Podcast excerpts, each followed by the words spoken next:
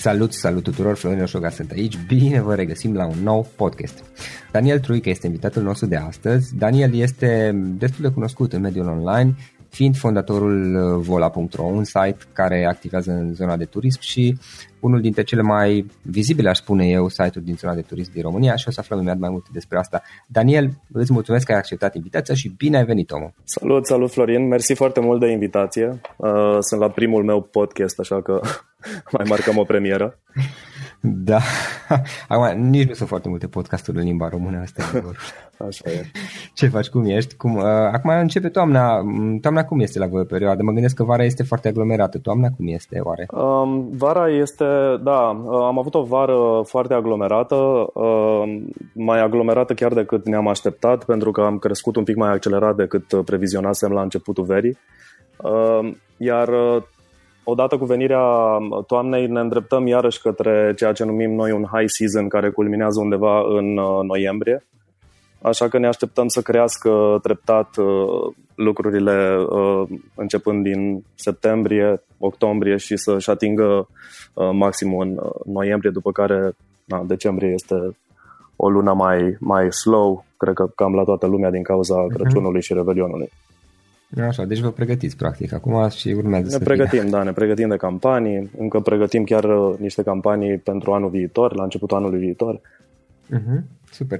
Uh, uite, Daniel, am citit un pic, uh, m-am documentat puțin înainte de, de a începe interviul acesta, m-am uitat despre tine, despre Vola, uh, am văzut câteva lucruri interesante de altfel, da? Hai să, să vedem... Să ne spui tu, tu însuți, care e povestea ta, care este povestea Vola și de fapt povestea ta, nu știu, de business, antreprenorială, profesională, uh-huh. tot ce ai făcut tu până la urmă. Da, povestea mea antreprenorială paradoxal începe cu mine fiind angajat. Și anume în, în anul trei de facultate am plecat pentru o perioadă în Statele Unite, inițial pe un... Pe, un, pe o viză temporară pe patru sau cinci luni, însă acolo mi s-a oferit oportunitatea de a rămâne în Statele Unite și a lucra pentru o companie, de fapt de a face un internship plătit pentru o companie timp de un an jumătate. Și cred că asta a fost într-un fel, deși în momentul respectiv am fost pe acest internship plătit, a fost, sau, sau au fost primele semințe de antreprenoriat, pentru că experiența de acolo, din, din Statele Unite, m-a deschis foarte mult și din momentul în care m-am întors în țară și evident mi-am, mi-am terminat ultimul an de facultate, am știut că o să vreau să construiesc ceva și nu neapărat să, să mă angajez. Prin urmare, acel job din Statele Unite, dacă putem să-l numim așa, a fost și ultimul job pe care l-am avut. Da. Iar când m-am întors în, în țară, am pornit împreună cu prietenul și partenerul meu Marius, Marius Cristea, ceea ce acum este I Q Ads punct ro.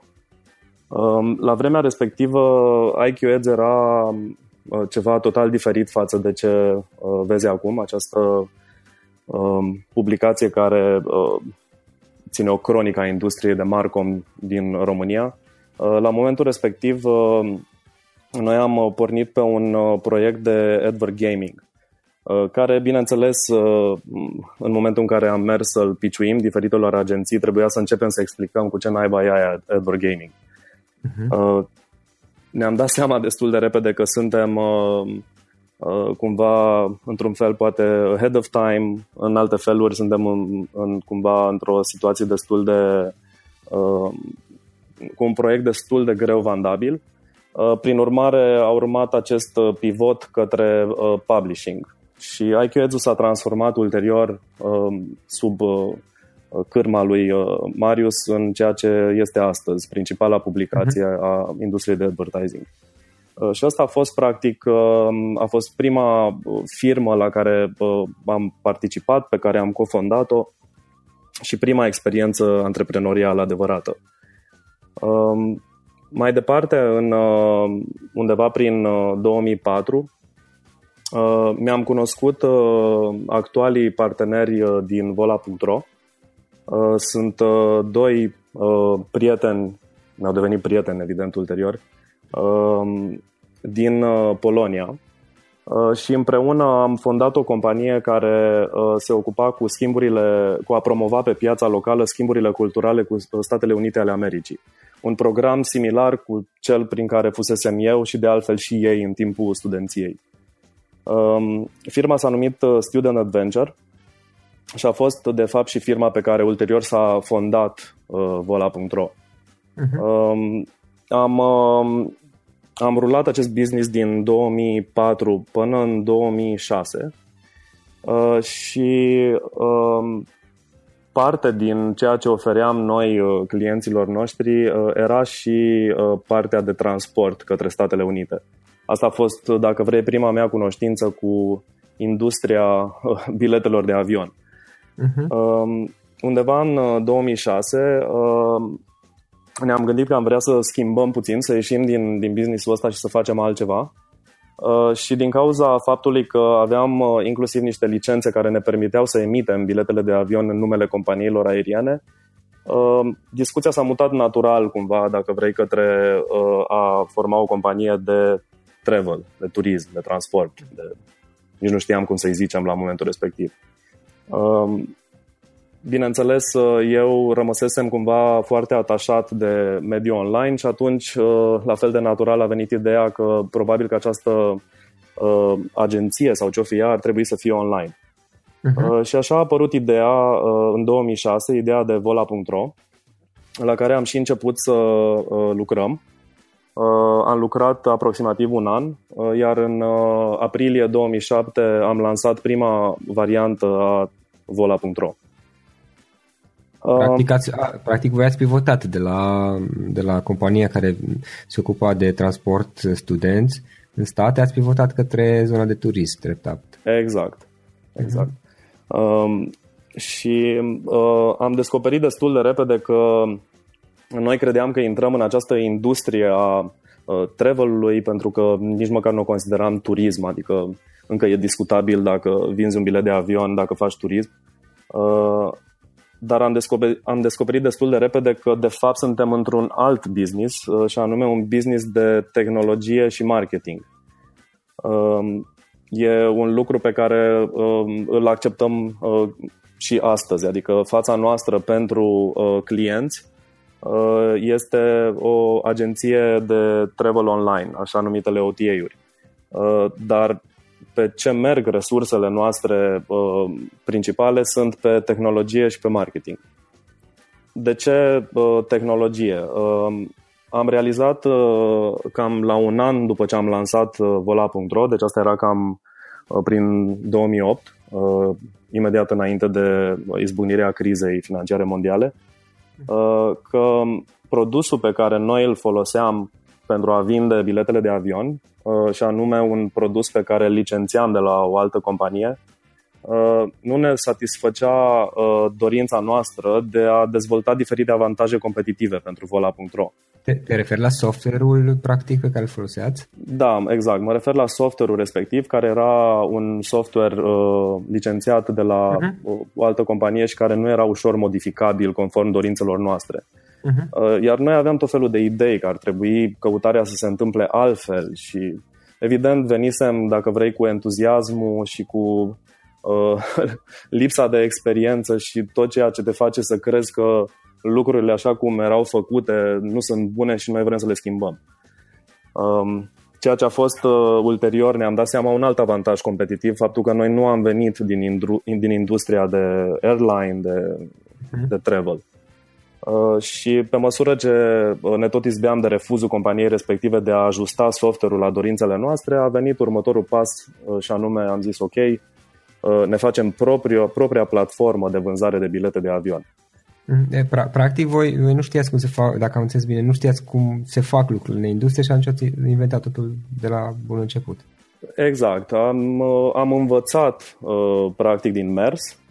Și uh, aveam foarte multe idei pe care voiam să le, implement, să le implementăm. Uh, în principiu niște idei de, de produse sau de tool-uri pe care să le oferim clienților uh, noștri și am realizat că singura posibilitate să uh, facem lucrul ăsta este să avem propria platformă pe care să o modificăm așa cum vrem noi. Și ăsta a fost, practic, dacă vrei, al doilea început, a doua fondare a vola punct ro. Când în două mii, pe la jumătatea lui două mii opt, am început să lucrăm, ne-am, ne-am fondat un departament de I T și am început să lucrăm la propria platformă pentru Vola, pe care am și lansat-o undeva la, la final de două mii nouă. La momentul respectiv a fost un pas destul de important pentru noi, pentru că în primul rând a fost o investiție mare și în al doilea rând nu, nu mai exista în momentul ăla pe piață ceva similar. Deci a mers cumva în necunoscut. Toată lumea, toți competitorii noștri de la vremea respectivă preferau să folosească softuri pe care le luau sub licență. Și asta a fost, am considerat noi că a fost a doua viață pe care am avut-o începând din uh, final de două mii nouă și până astăzi. Uh, iar uh, investițiile în uh, tehnologie uh, au continuat din momentul ăla și continuă uh, și azi. Și uh, dacă vrei, este uh, principala, este, uh, tehnologia pentru noi și platforma uh, de uh, vânzare uh, de bilete de avion și uh, servicii conexe. Este, noi spunem că este, dacă vrei, și raspinării pentru noi. Uh-huh. Deci totul se învârte în jurul asta. Iar în paralel derulăm, evident, diferite acțiuni de marketing pentru a atrage clienții pe platformă. Dar totul începe de la platforma în sine, pentru că dacă platforma este bine făcută și utiliza, utilizată de către clienți, investițiile tale în marketing sunt investiții și nu doar niște costuri. Da, corect, corect. Voi vă adresați doar pieței din România? Noi ne adresăm, de fapt, în momentul ăsta sunt, avem trei proiecte mari. Cel mai mare proiect și ca dimensiune în, în grup este vola punct ro. Mai avem o agenție în Polonia care se numește Fru punct pl și cele două au, le avem din același an, deci din două mii șapte. Fru a fost, i-am făcut go live-ul cam la, nu știu, o jumătate de an după Vola. Da. Iar de vreo doi ani jumate avem un nou proiect care se numește Flyhex punct com. Așa. Și care este puțin diferit față de ce am făcut cu Vola și cu Fru, în sensul în care oferim tot bilete de avion, dar este un produs mai special care presupune combinarea mai multor companii aeriene care nu se combină în mod, în mod natural. Între timp, în industria, ideea asta a căpătat și un fel de, există un, un jargon propriu, se numește virtual interlining. Iar diferențele majore între Flyhex și Vola și Fru sunt, pe de o parte, faptul că Flyhex adresează din start mai multe piețe din Uniunea Europeană. În momentul ăsta suntem pe doisprezece piețe. Mai diferă prin faptul că metoda prin care ne promovăm este meta-search. Sunt acele companii de tipul Momondo sau Sky Scanner.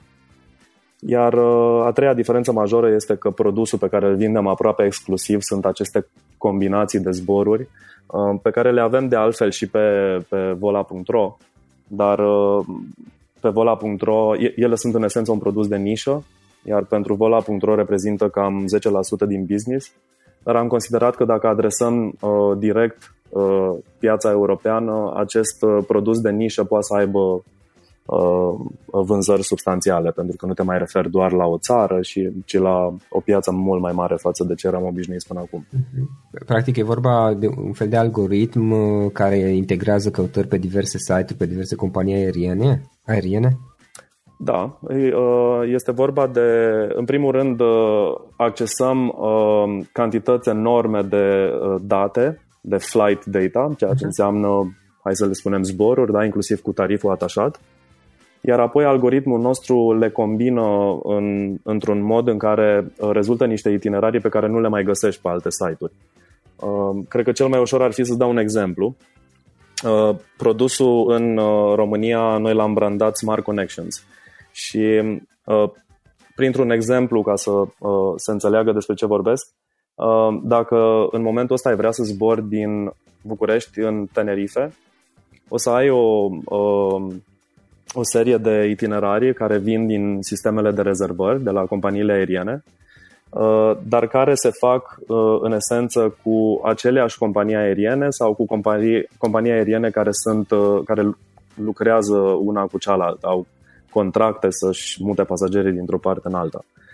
Ceea ce facem noi este să ne uităm la acest itinerariu și să încercăm să-l rezervăm pe segmente, combinând companii aeriene, spre exemplu de tip low cost, într-un itinerariu care să te ducă până în Tenerife și să te întoarcă înapoi în București, dar la un cost mult mai mic. Uh-huh. Pentru că, spre exemplu, poți să zbori din București până în Milano, dau niște exemple complet aleatorii, da? Deci din București până în Milano cu Wizz Air, din Milano până în Tenerife cu Ryanair, iar la întoarcere zbori din Tenerife la Roma cu EasyJet și apoi din Roma la București cu Blue Air.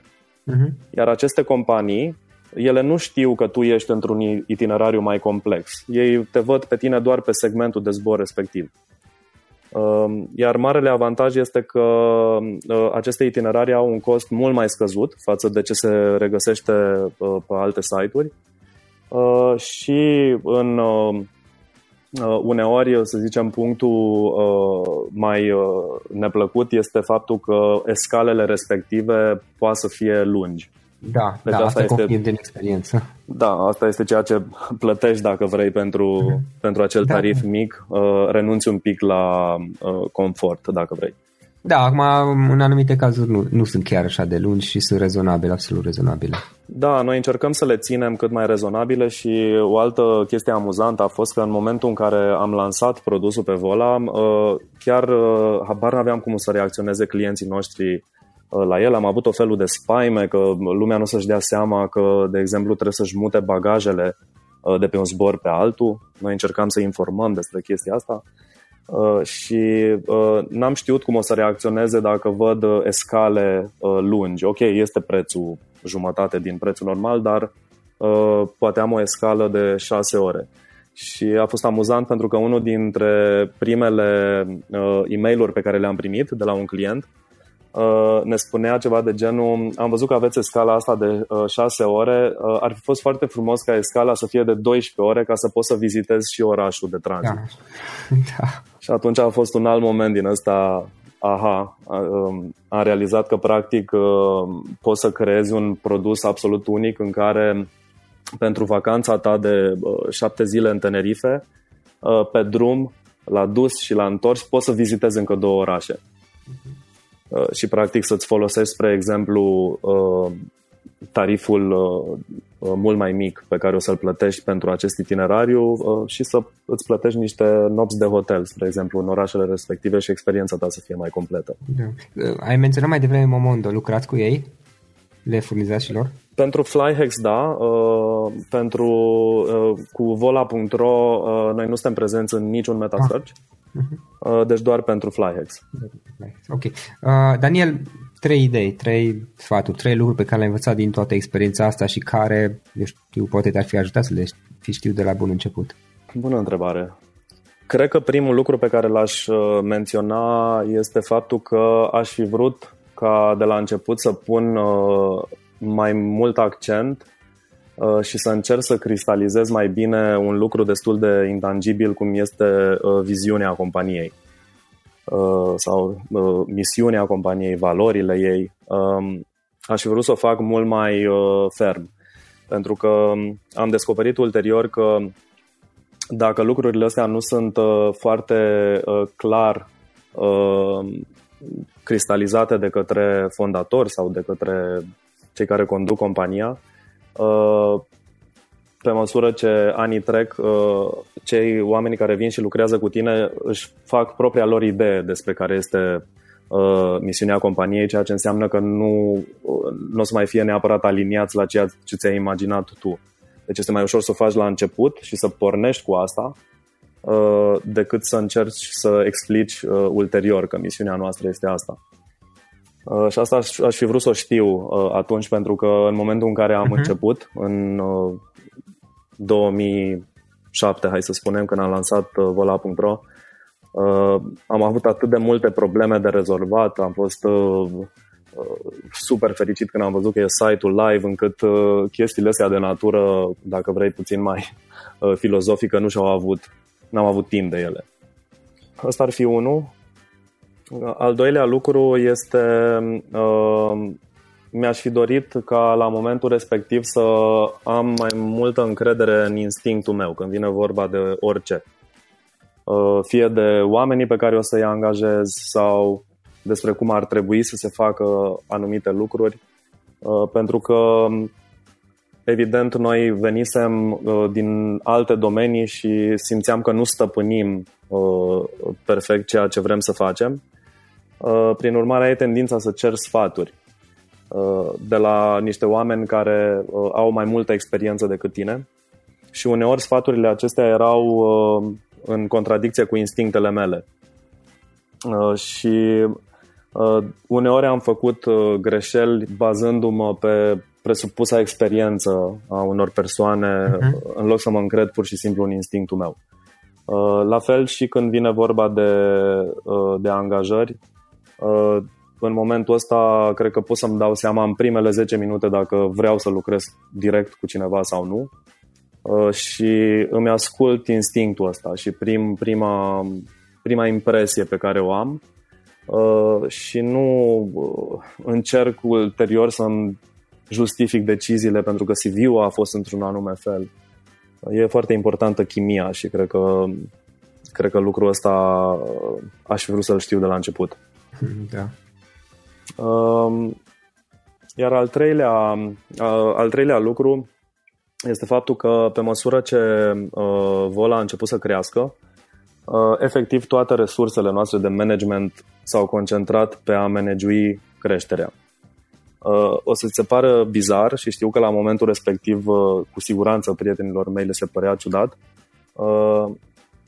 Aveam tendința să mă plâng pentru că efectiv lucram non-stop ca să mă asigur că nu deraiem de pe șine, pentru că compania creștea cu o mie cinci sute la sută pe an. Wow. Și mă plângeam de chestia asta și prietenii mei îmi spuneau: ok, nu înțeleg de ce te plângi, sincer, adică ai fi preferat să managești un declin al companiei? Evident că nu, dar n-a fost un lucru ușor. Ei, și în, în efortul ăsta imens de, de a managui decolarea vola punct ro am ignorat puțin niște funcții sau departamente care la momentul respectiv erau în mintea mea mai puțin importante, pentru că nu participau direct la creșterea Vola sau nu ajutau uh, managementul creșterii. Uh, spre exemplu, un uh, departament uh, financiar contabil. Uh-huh. Da, eram vag conștient că există acolo niște oameni pe care îi angajaserăm să ne țină contabilitatea, însă cu siguranță că nu Uh, nu, nu erau extrem de importanți în mintea mea, ca de exemplu echipa de marketing care ajuta direct la creșterea companiei. Uh, și aș fi vrut să nu gândesc așa la momentul respectiv, uh, pentru că ulterior ne-a luat ceva timp să, uh, să creăm un departament financiar, financiar contabil funcțional și am realizat că evident îți oferă niște tool-uri uh, indispensabile pentru managementul companiei. Și cred că asta o să se întâmple uh, cu uh, tinerii antreprenori care o să aibă business-ul care decolează brusc. Uh, o să se focuseze foarte mult pe toate instrumentele alea care ajută creșterea și o să ignore puțin ceea ce se întâmplă în back-office. Și greșeala asta n-aș mai face dacă m-aș întoarce. Da, mă gândesc că e și riscant, mai ales în momentul în care ai o creștere așa de mare, pentru că dacă, sca- dacă îți scapă ceva de sub control, poți la fel de repede să te duci în cap. Da, asta, de asta a fost și atât de greu și de asta mie nu mi se părea ciudat să mă plâng de cât de greu este chestia asta, pentru că era foarte ușor în momentul ăla să, să faci o greșeală. Gândește-te că noi ne-am o, o bună perioadă de timp ne-am finanțat din cash flow. pentru că aveam, încasam banii instant de la clienți, iar plățile către furnizori erau, aveam un anumit termen de plată. Și atunci din, din acest decalaj noi finanțam compania, care funcționa perfect totul atâta timp cât compania creștea. Și compania creștea, iar lună de lună ne micșoram pierderile.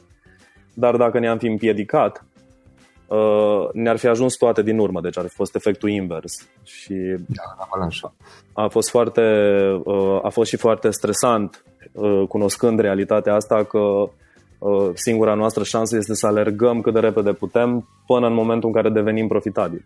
Super interesant. uh, Daniel, hai să vorbim despre cărți. Ce cărți obișnuiești tu să citești? Ce cărți ne poți recomanda?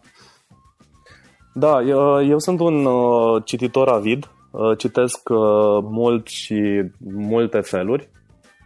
uh, Citesc inclusiv uh, cărți de business, deși trebuie să recunosc că mă îndrept uh, mult mai uh, mult către, uh, nu știu, către ficțiune. Uh, aș menționa uh, două uh, cărți de business care pe mine m-au impresionat. Cu cărțile de business, dacă vrei, am așa o relație de dragoste-ură, adică unele dintre ele mi se par că sunt scrise pentru a fi scrise și a face autorul niște bani, relativ puține conțin ceva, nu știu, ceva cu care să rămâi. Uh-huh. Două dintre ele m-au impresionat. Una dintre ele este cartea lui Brad Stone despre Jeff Bezos și epoca Amazon. Este o, care, este o carte care descrie parcursul uh, uh, companiei Amazon, care din punctul meu de vedere este unul din uh, marile fenomene de business din uh, ultimii douăzeci de ani. uh, Și îți dă, um, îți dă așa o mică portiță în, uh, în mintea lui Jeff Bezos, care, uh, care este și antreprenorul pe care îl admir cel mai mult. Uh, și cartea asta m-a impresionat, nu poți să extragi neapărat din ea o, un singur lucru care să te ajute, uh, dar cu siguranță că o să rămâi cu, uh, cu mai multe lucruri și poți să înțelegi uh, cum gândește un om care a creat da, o, o companie, iată, care a ajuns la peste un trilion de dolari pe, pe bursă. Uh, A doua carte este uh, cartea Cum să livrezi fericire. Este scrisă de C E O-ul Zappos punct com. Uh, Zappos, de altfel, fiind uh, achiziționată de uh, Amazon. Uh, și ce mi s-a părut foarte relevant, uh, asta aș zice că este o carte pe care ar trebui să o citească toată lumea, dar în mod special cei care sunt în business-ul de, uh, de servicii, unde încrederea și uh, încrederea este ceva fundamental, da, în servicii. Uh, iar uh, cred că Zappos uh, a reușit să transforme uh, din uh, a, a reușit să-și transforme customer care-ul, departamentul de customer care, într-o armă de marketing, într-un diferen, diferențiator atât de puternic, încât uh, ok, poți să găsești uh, încălțări și pe alte site-uri, dar o să comanzi de la ei pentru că știi că au cel mai bun customer care din lume. Și mi s-a părut fascinantă povestea asta. Cam astea ar fi cărțile de, okay. de business care m-au impresionat în ultimii patruzeci de ani. În general, ce, tu ce obișnuiești să citești? Ce tipuri de cărți? Uh, uh, citesc multe. Uh, mie mi-a plăcut foarte mult, uh, mi-au plăcut cărțile scrise de generația Beat. Uh, Autorul meu preferat este Bukowski. Uh-huh. Charles Bukowski? Da. Am citit câteva dintre ele. Da, da, am toată colecția, îmi, plac, îmi place foarte mult. Uh-huh. Uh, și uh, citesc cam tot, uh, nu știu, uite, din uh, ultimul timp ce m-a impresionat uh, a fost uh, uh, Frenzen, uh-huh. uh, Freedom sau Purity mi s-au părut extraordinare. Uh, mi-a plăcut inclusiv Ferrante cu tetralogia napolitană. Nici, nici nu-mi dau seama, mă, mă inspir din Goodreads. Uh, de multe ori mă mai uit ce, ce apare uh, pe diferitele uh, liste sau unde există da, review-uri despre cărți și mă îndrept către ele.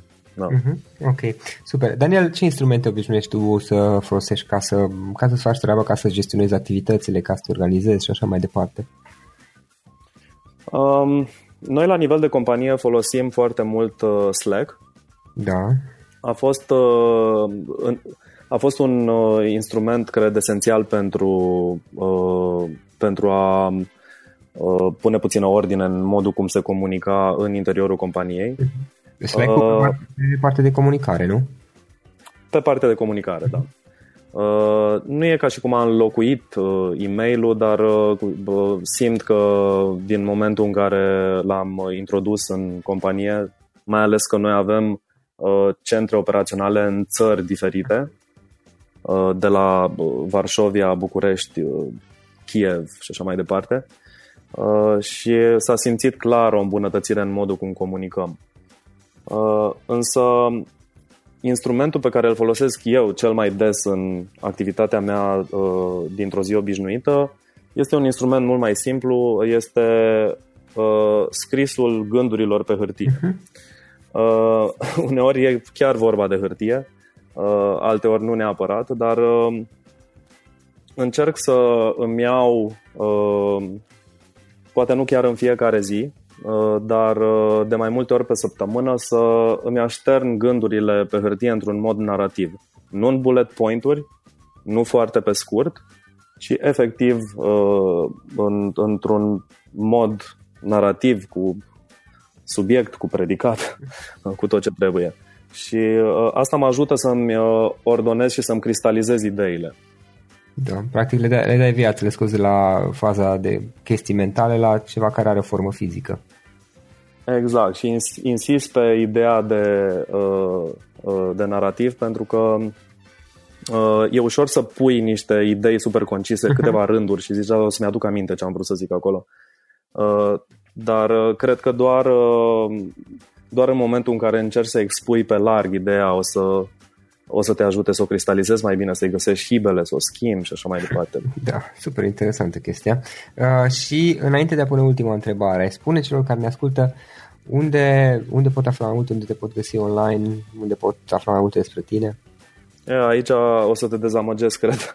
Uh, nu prea există, eu n-am... Uh, pe vola? Nu am, uh, n-am insistat pe un uh, brand personal. Uh, am preferat să pun cumva în centrul discuției uh, compania, așa că din păcate nu am blog, uh, okay, no. nu am followeri, deci cred că, uh, cred că din punctul ăsta de vedere, dar nu sunt, dacă vrei, un tip mai uh, care ține la... Retras puțin. Mai retras, da. Super. Și în final, o ultimă întrebare, Daniel. Dacă ar fi să lași ascultătorii podcastului nostru cu o singură idee din toată discuția aceasta, care ar fi aceea? Ascultătorii podcastului, podcastului mă gândesc că sunt cumva uh, viitori antreprenori actual. Sau actuale antreprenori. Actual, da. Uh, singura idee care, uh, dacă ar fi să aleg una, este în momentul în care ai o idee și vrei să o transformi într-un business viabil și prin urmare o să-ți petreci o mare parte din timpul tău în a lucra la respectiva idee, aș zice că ar trebui să se asigure că o fac pentru motivele corecte. Ar trebui să fie cumva dorința arzătoare de a rezolva o problemă și să obții foarte multă satisfacție uh, intelectuală din a rezolva problema respectivă, fără gânduri despre ce o să se întâmple pe viitor, oarecum o să facem să vindem chestia asta, oarecum facem mai mulți bani, uh, poate o să fie o viață mai mișto pentru că o să am o secretară care o să-mi aducă cafea și așa mai departe. Toate chestiile astea chiar nu, nu contează. Dacă te focusezi pe, efectiv pe esențial, pe modul cum simți tu și ai chestia asta care te arde pe dinăuntru că poți să o rezolvi, o problemă pe care nimeni nu a putut să o rezolve, asta mi se pare esențialul și ar fi singurul lucru care ar trebui să fie în mintea unui antrepren- antreprenor la început. Restul o să vină ulterior, dar momentan să se focuseze pe esențial. Super. Daniel, îți mulțumesc mult înainte de toate că ți-ai făcut timp. Știu că ești o persoană, ești un tip destul de ocupat până la urmă. Îți mulțumesc că ți-ai făcut timp, îți mulțumesc pentru discuție și mult succes mai departe și cu Vola și cu celelalte proiecte. Mersi mult, Florin, și mersi mult de invitație încă o dată.